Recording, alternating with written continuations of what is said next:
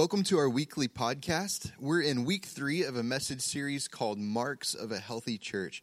For several weeks this summer, we're talking about some of the essential marks or the essential characteristics that all healthy churches have in common. These marks serve as a great reminder for all of us about what's truly important in the life of the church. We do have a key passage for this series, which is Acts chapter 2, verses 42 through 47. In this passage, we read about what the early church was devoted to, the things that were important. Now, all the marks that we're talking about in this series are clearly seen in Acts chapter 2 and in the example of the early church. Last week, we started talking about the essential mark of authentic biblical community or fellowship. And I'd like to once again read from Acts chapter 2, 42 through 47, so that we can see this mark in context with everything else these early Christians were devoted to. And then we'll pick up where we left off in last week's message in Romans 12. So, Acts chapter 2, beginning in verse 42. They devoted themselves to the apostles' teaching and to fellowship, to the breaking of bread and to prayer. Everyone was filled with awe at the many wonders and signs performed by the apostles. All the believers were together and had everything in common. They sold property and possessions to give to anyone who had need. Every day they continued to meet together in the temple courts. They broke bread in their homes and ate together with glad and sincere hearts, praising God and enjoying the favor of all the people. And the Lord added to their number daily those who were being saved. So, the second mark of a healthy church um, is found in verse 42. And it says, They devoted themselves to the apostles' teaching and to fellowship. To fellowship. This fellowship is authentic biblical community. We said last week that God has created each and every one of us with a need for relationship, relationship with Him and with others. That God has designed us to live in community with others. And although there are private aspects of our faith, things like prayer, giving, and our quiet time with the Lord, our faith was never meant to be lived out in isolation. So instead of coming to church on Sundays, singing a few songs, listening to a message, and then going home completely disconnected from other believers, God has created us to live in community with one another gathering together on Sundays is extremely important. In fact, if you're a member here at OCC, um, that's one of the expectations that we have for all of our members, uh, that we make Sunday worship a priority. But the other six days and 23 hours throughout the week are important as well. Staying connected with other Christians throughout the week is vital to our faith. Not only does God teach us that we were created with a need for relationship, a need for community, but he's also given us a blueprint for what his design for community is meant to look like. One of the best examples that we have of what authentic biblical community is meant to look like is found in Romans chapter 12, uh, verses 4 through 16. In this passage, the Apostle Paul gives us roughly 25 commands and exhortations describing how God has called us to live in community with others. Now, we need to be reminded that most of these commands specifically apply to the relationships that we have within the church, the relationships that we have with other believers. Paul is saying that our vertical relationship with God should have a direct effect on our horizontal relationships with other Christians. So you could say it this way if we're growing in our relationship with God, then naturally we should also be growing in our relationships with other believers. These 25 commands and exhortations are summarized by the 10 one another's that we see throughout this passage. And these one another's, they help us understand God's design for authentic biblical community. Last week, we focused in on the first five one another's. And if you missed that message, I want to encourage you to go back and listen through our weekly podcast. Um, the first five one another's, they provide a great starting point for what it means to be devoted to authentic biblical community. And today I want to wrap up that message by sharing uh, part two. We'll focus in on the remaining five one another's. So if you're taking notes, uh, the first one another for today is we motivate one another. We motivate one another. We see this in Romans 12, 11, and 12. Paul writes, Never be lacking in zeal, but keep your spiritual fervor serving the Lord. Be joyful in hope, patient in affliction, faithful in prayer. To never be lacking in zeal uh, means serving God enthusiastically. It's having an authentic passion for Jesus, a sincere passion that's exemplified in the way that we live our lives. Now, Paul understood firsthand that life was going to come with all kinds of trials and troubles, so he encouraged his readers to find their joy in the hope that they have in Christ, to be patient, waiting on God's timing and on his plan, especially during difficult seasons, and to persevere in prayer, to keep praying even when it's hard to pray.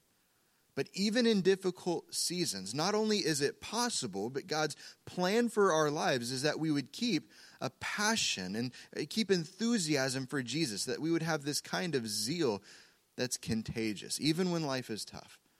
And that's where the motivating one another comes in. Have you ever been around someone who made you want to be a better person simply because you spent time with them? You know, I thought about sharing uh, the names of a couple people who've had this kind of effect in my life. But the truth is, there's, there's too many to name. There have been so many people in my life who lived in such a way that it made me want to grow in my relationship with God. It made me want to be the husband and the father that God has called me to be. The way they lived motivated or encouraged me in my faith. And Paul is saying this should be the commentary of our lives and of all of our relationships as Christians, we should live for Jesus in such a way that our lives motivate others to grow in their faith because they spent time with us. You know, if you walk with people as you walk with Jesus, before long, they're going to be motivated to follow Jesus as well. And if they're already a follower of Christ, your example will encourage them, it'll motivate them in their walk. So, the big question for uh, this point has got to be this How are you representing Christ? And how are you motivating others in their faith?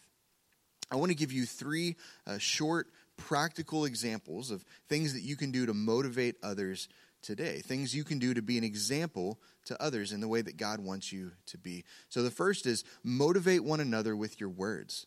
Motivate one another with your words. Uh, Psalm chapter 19, verse 14 says, May the words of my mouth and the meditation of my heart be pleasing to you, O Lord, my rock and my redeemer. You know, we're reminded over and over again throughout God's word that our words have power. Our words have power. Uh, God's word reminds us that the words we say can bring life or death. They can hurt or they can help. They can build up or they can tear down.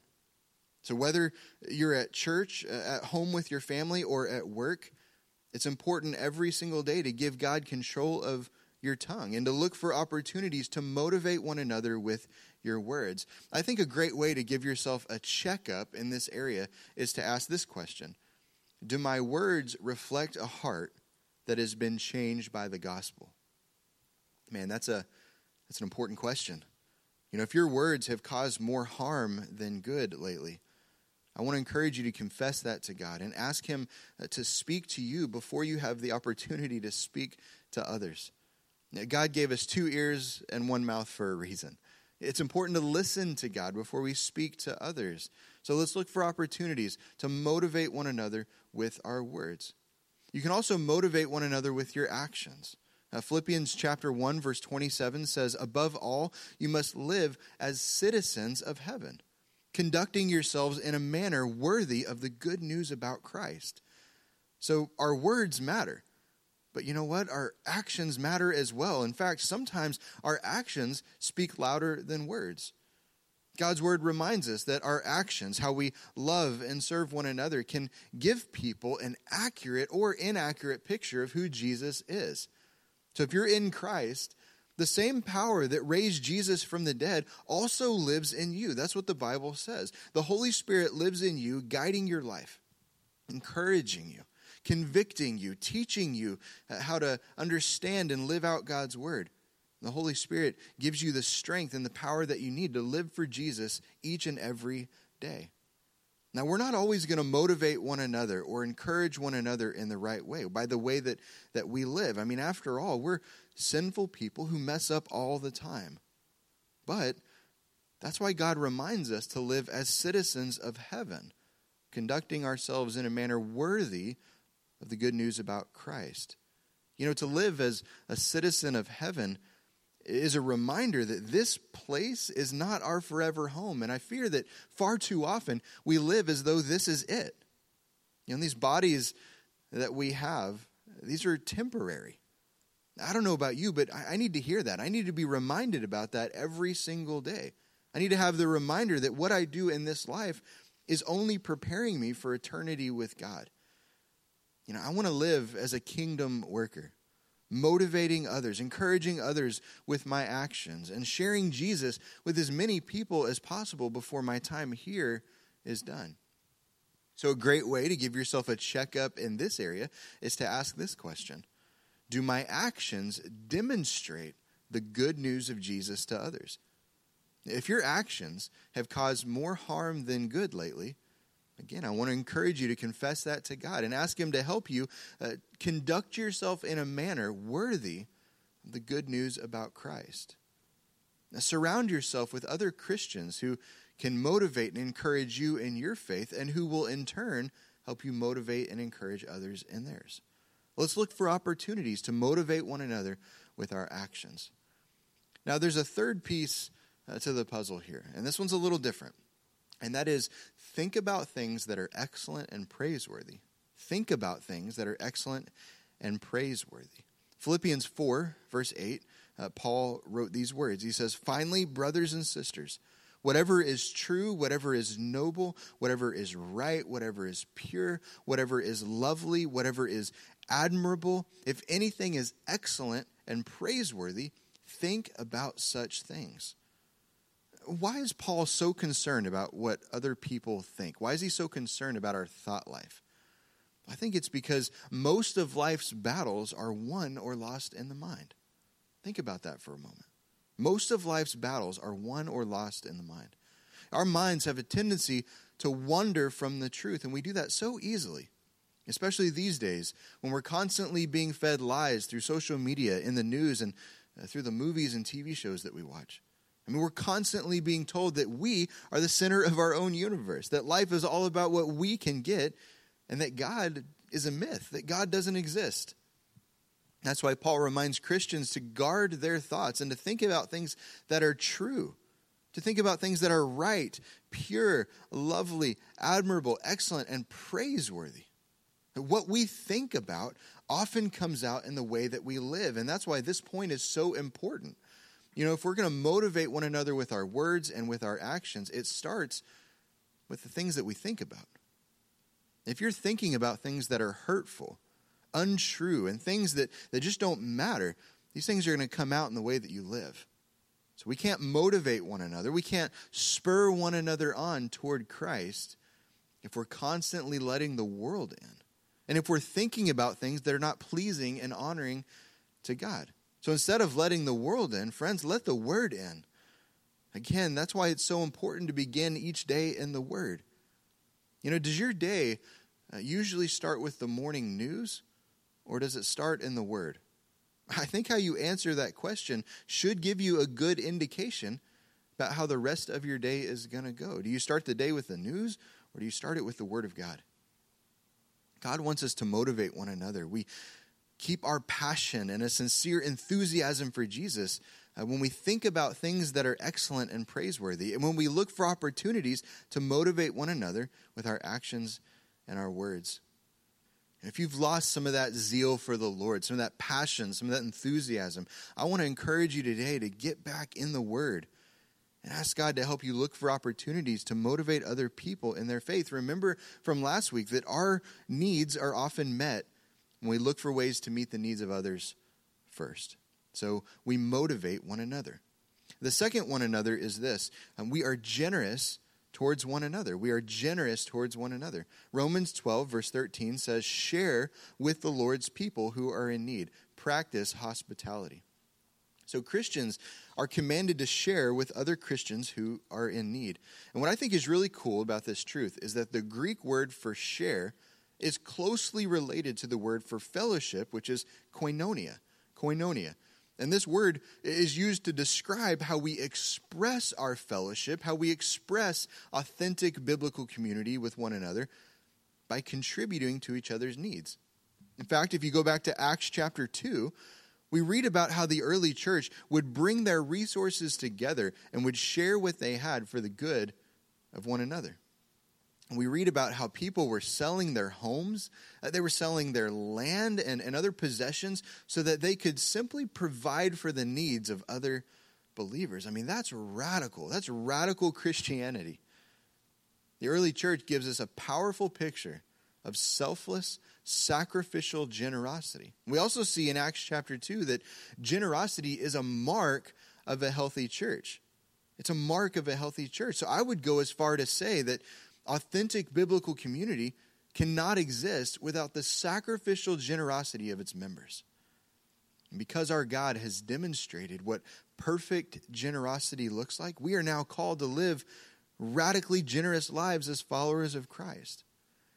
Now, maybe you're thinking, these early Christians seem a little crazy. I mean, they were selling homes and land and, and possessions. Maybe you're also thinking, what does this look like in the church today? I mean, are we supposed to do the, the same things that the early church did? These are all great questions, and I'm actually going to ask that you put a pin in them and save them for next week because next week we're going to talk about generosity as an essential mark of a healthy church. And I think this message is going to bless your life. I think it's going to be a little different than maybe what you're thinking, but in a good way. So we are generous towards one another. Let's move on to the third one another, and that is we celebrate with one another. We celebrate with one another. Romans 12, uh, the first half of verse 15 says, Rejoice with those who rejoice. I want to share an important truth with you this morning, and that is this um, Christians are not in competition with one another. We're not in competition with one another.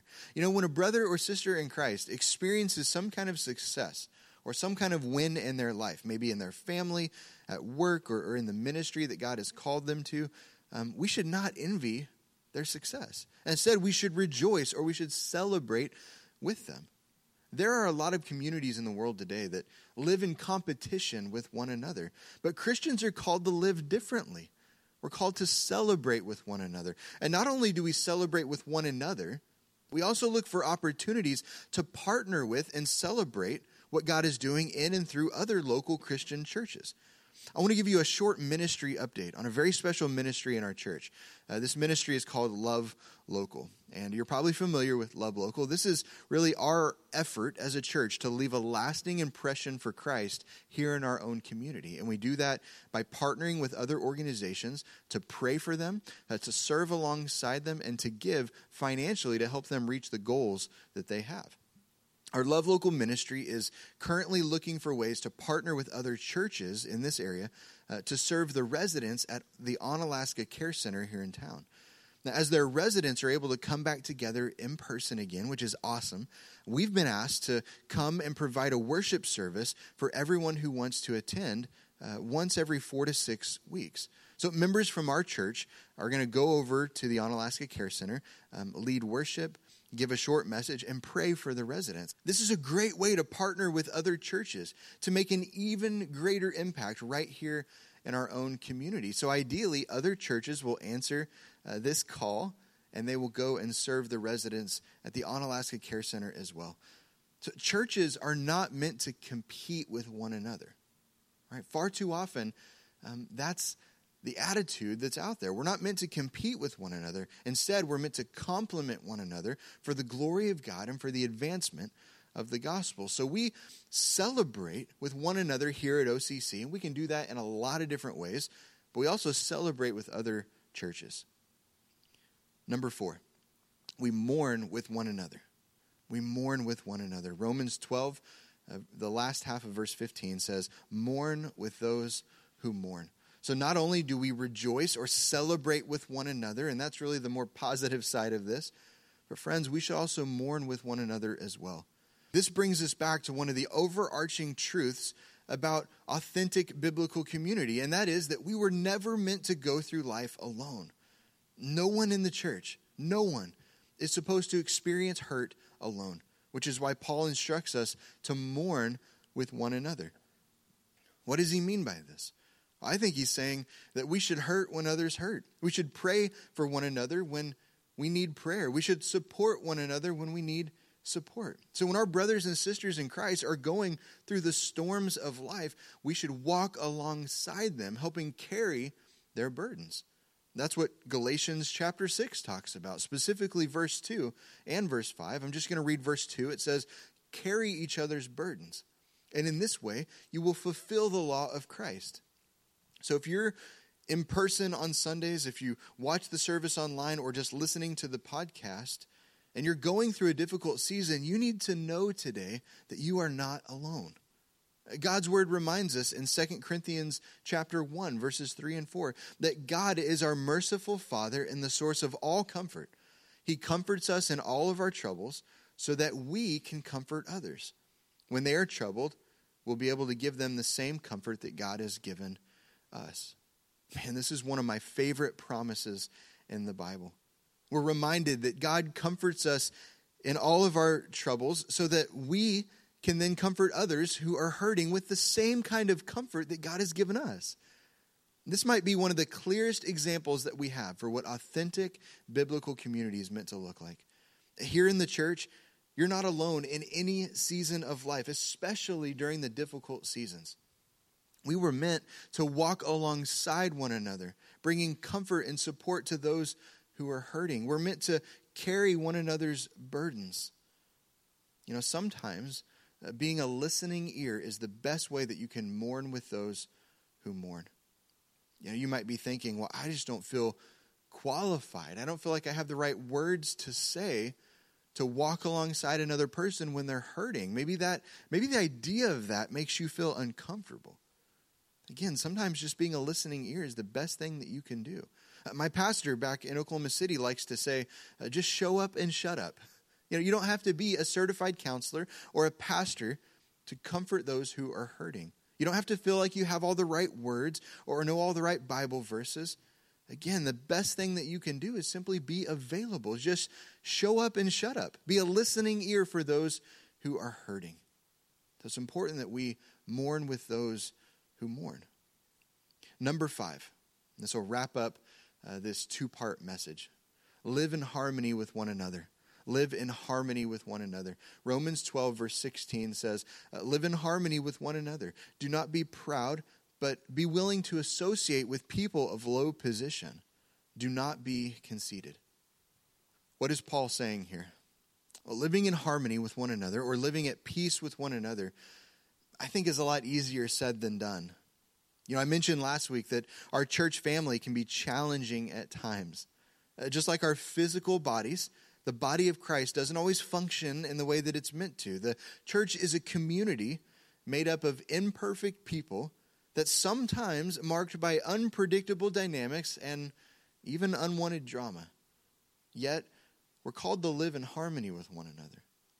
There's a formula or a recipe for how this is possible, and I want to share that with you today.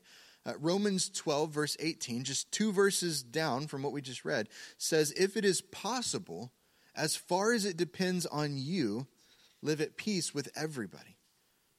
The church is a community of people who are learning from Jesus to live like Jesus. And because of this, harmony or peace within the body of Christ requires humility.